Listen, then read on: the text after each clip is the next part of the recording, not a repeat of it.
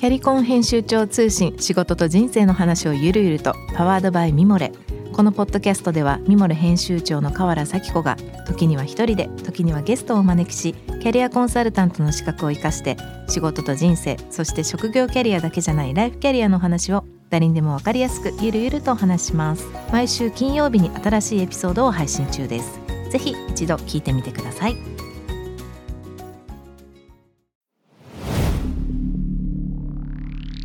スピナーナビゲーター中道大輔です。 Vision to the Future with Forbes Japan。 このポッドキャストは物、こと、人の魅力を引き出すことで日本のカルチャーの価値を再定義し、世界と共有するコミュニティプログラムです。 Forbes Japan web とは記事として連動し、音声ではスピナーを通じて主要リスニングサービスにてお聞きいただけます。 Forbes Japan web は概要欄のリンクからぜひチェックしてください。そして番組の Twitter、Instagram アカウントは ビーティーティーエフ アンダーバーコミュニティです。ぜひそちらの方もフォローをよろしくお願いいたします。えさて今日はですね、まあ、今年度さんがつの最終週ということでですね、ちょっと僕一人で今年度の振り返りをしてみたいなと思っております。もともとね、この Vision to the Future という番組、えー、J-Wave の方でにねんほどやらせていただいて、えー、今年、今年度ですね、去年の、まあ、最終的にろくがつから、この世界のね、ビジネス誌でもあります、Forbes のジャパン、Forbes Japan がですね、えー、一緒に、えー、盛り上げていただきながら、この番組進行してきてまいりました。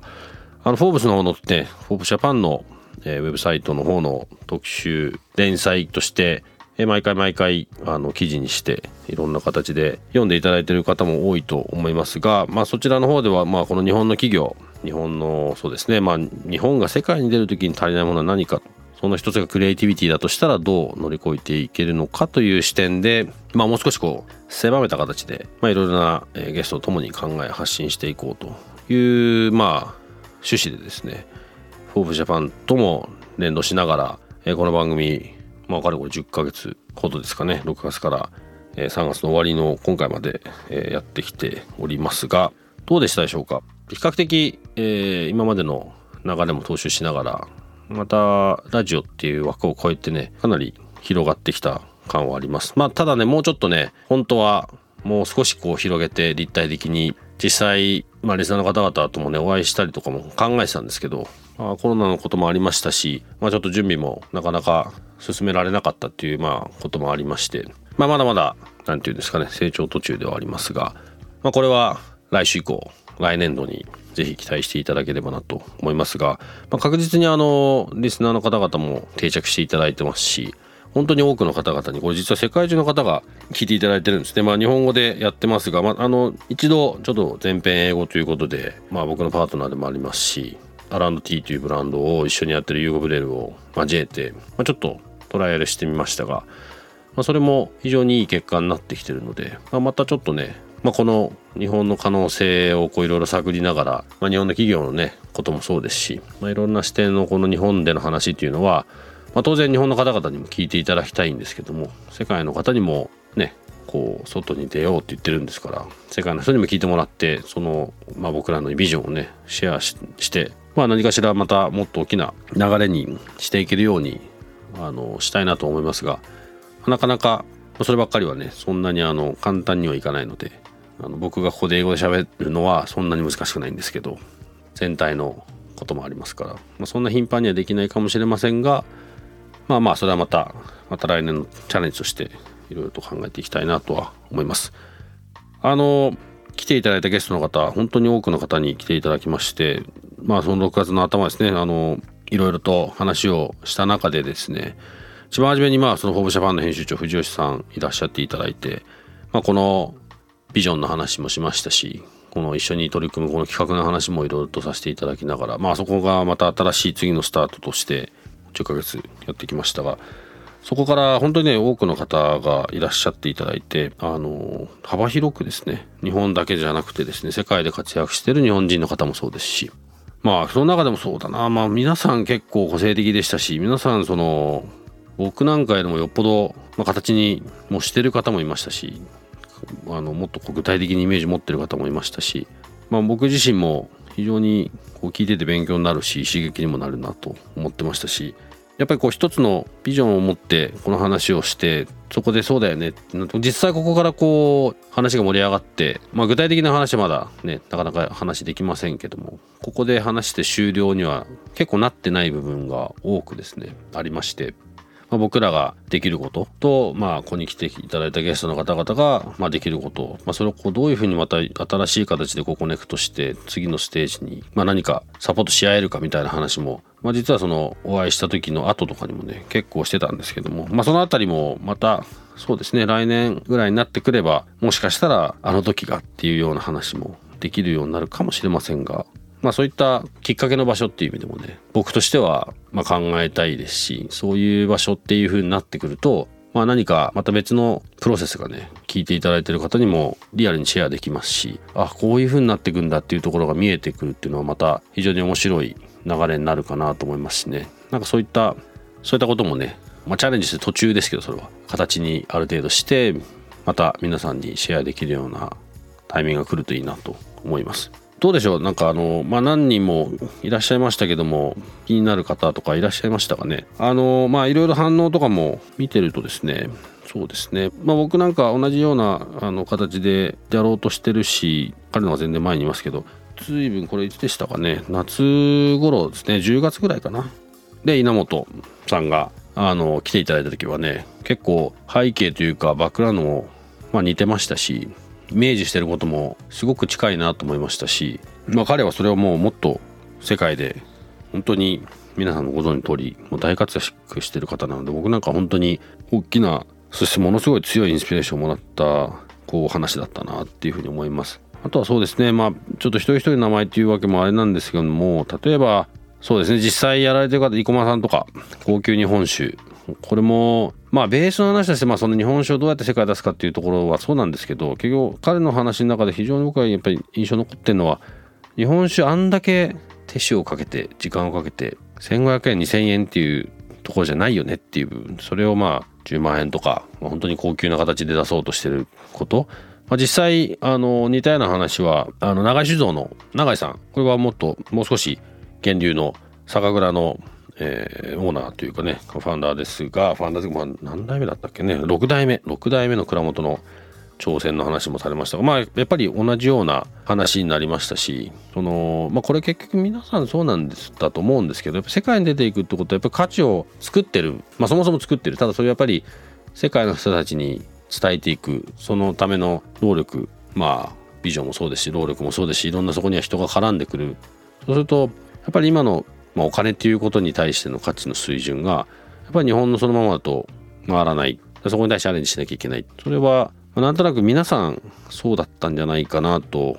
思いますね。で例えばかっぱ橋の、えーまあ、道具屋さんやられてる熊沢さんもそうですし、まあそうですね、あのあとはまあ物という意味ではあれかもしれないですが、まあ、にじゅうごさいの若さで、まあ、茶道家として大活躍をされてる岩本さんもまた別のアングルではありますが、どういう風な形でその価値を高めていくか、お茶という文化をどういう風に高めていくかということでは似たような話をしたと思いますし、話してる内容はそれぞれ当然全部違いますけど、そこの根本的にあるものっていうのは、僕らはこのビジョン・トゥ・フューチャーの番組としても掲げていることを、自分たちの価値をきちんとコミュニケーションするかで、その価値を理解してもらうからきちんとその対価が払われていく、でその輪をどう広げる、それの、まあ、ベースは、まあ、全てに通じる内容だったなと思います、まあ、なのですごくそうですね、こう自分の中でも、まあ、その J-ウェーブ から始まってからもうこれさんねんやってますけども、やっぱりこう自分一人でそうだって思いながらやってたことが、こういう、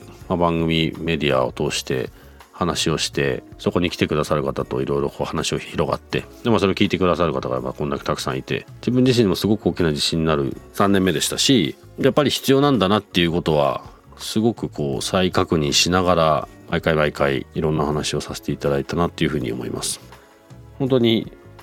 力になった年でしたし、本当に今この番組動向に関わらずですけど、この日本の可能性はやっぱり世界に対してはまだまだ伝わってないなっていうことと、日本の中にはその伝え伝わったら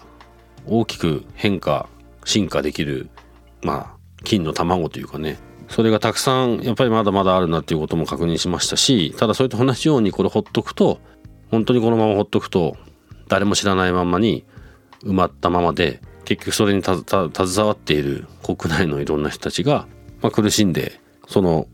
長く続いたこの文化の大きなこう流れがここで途絶えてしまっていくようなことになるんじゃないかっていう、まあ、危惧と、その両方がやっぱりこうすごくそうだなと思った、まあ、またじゅういちねんだったので、自分にとってはすごく大きな、またなんていうんですかね、決意が強くなりましたし、まあ、それをやっぱりもっと伝えていかなきゃいけないっていうふうにもまたすごく強く思いましたし、まあ、それによってこうまた大きな輪がねできるといいなと思います。で、今まあこのさんがつの終わりということで、世の中的にはそうですね、どちらかというとこう、まあ、一つのこう終わりというか、一回ここで締めてまた新しいこう時間が始まっていくというようなことだと、まあ、タイミングだと思いますが、ちょっとね、まあ、結構このこの番組聞いていただける方の中にはね、実は学生の方も多くいらっしゃるらしくて、まあ、おそらく就職活動でしたり、自分の将来のこととかも考えながら聞いていただいてるのかもしれないなと思いつつですね、まあ、なんかちょっとここでそうだな、なんかそういうことも含めてこう自分の最近のなんかこうモットーじゃないですけど、考えてるこうことが一個あるんですね。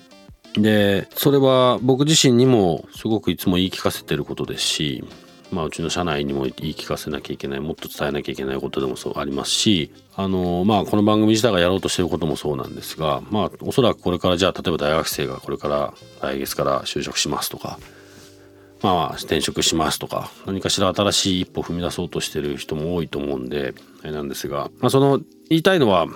自分たちが何か新しいものを手に入れなきゃいけない。自分たちが新しいことを、新しいこう視点、新しいことを 見, 見えるようなことにならなきゃいけないっていうことは、一つ行動を起こさなきゃいけないので、自分が得たいもの、得たことのないものを得ようとするときは、必ず何か自分がやったことないことをやらない限りは、まあ、それはまあ手に入れられないんですよね。だからその、まあ、それには当然リスクも伴うでしょうし、今までと違うことっていうのは、まあ、ちょっとこ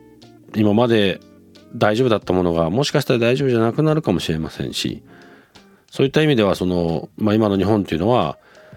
そのリスクを取って一歩踏み出すっていうことをなかなかできてないから、今のこの状態になってるっていうのが、まあ、このじゅうねんにじゅうねん続いてるんだろうなっていうこともあり、なのでその一歩を踏み出すことっていうのをやっぱりものすごく大事にしてほしいなと思いますし、一歩踏み出そうよっていうメッセージを、まあ、このタイミングでぜひしたいと思います。ただその時に、まあ、闇雲に一歩踏み出せばいいっていうのは僕は違うと思っていて、そのまあ転んでもいいから前に歩こうよっていうことだと思うんですけど、ただその転んでもいいは何でも転んでよくなくて、やっぱりどこ向かっていきたいかっていうものがあって、そこに向かってこう走ったり歩いたり前に進むことによってですね、もしつまずいても何も見えない後ろには頭から落ちない。それがすごく大事なんだと思うんですよ。ということは、その前に倒れていくというか、その例えば目標に向かって歩きながら失敗も当然するでしょうし、つまずくことも当然ある。そのつまずいた時に前に転ぶ。前に転ぶってことは目の前に何かがあって、そこに前に石があったりとか、そういうってことは手がつける。で、そこでちゃんと、まあ、怪我がしないように手をついて、ちゃんとこう身を守って、ただつまずくだけじゃなくて、前につまずいて、きちんとそこから起き上がって、また前にそのビジョン、そのゴールに向かって歩いていく、これがすごく大事なんだと思うんです。だからどうしたい、どこに行きたいかというか、向かっていく先は自分なりに必ずあると思うので、そこをきちんと考えた上でどんどんリスクを取って前に転びながら、必ず一歩前に踏み出して、やったことのない、手に入れたことのないことを手にできる、まあ、いちねんに僕もなんなきゃいけないなと思いますし、まあ、そのためには今までやったことないことを一つでもクリアしてね、こう気持ちでまた新しい年度を、まあ、皆さんと一緒に迎えられたらいいなというふうに思っております。えー、本当に、えー、まだまだ成長途中の番組連載ですが、ぜひともね、あのー、もっとこういうふうにした方がいいとかね、何かしらこう共感したことがあったらぜひ教えてほしいですし、こういう人の話聞いてみたいとか、もしそういうのあればどんどん、まあ、Twitter でもいいし、インスタでもいいです。そういったところからぜひ一言教えていただけると、またこの番組も別の進化ができますので、コメントなどぜひぜひお寄せいただけるとこちらの励みになりますので、よろしくお願いします。 Spinner、 はい、ということで、えー、今年度最終回、えー、中道大輔がお送りしてきました「Vision to the Future with Forbes Japan」いかがでしたでしょうか。えー、ぜひともね、また新しい年度、新しい時間に向かって、えー、まああと何日かかもしれませんが、えー、いい時間を過ごしていただけるといいなと思います。 Vision to the Future with Forbes Japan、えー、にせんにじゅうさんねんどは、えー、これにて終了となります。えー、また来週新たな年度になりましてから、また進化していくと、なんていうんですかね、また進化していく Vision to the Future にこうご期待ということで、ここまでのお相手は中道大輔でした。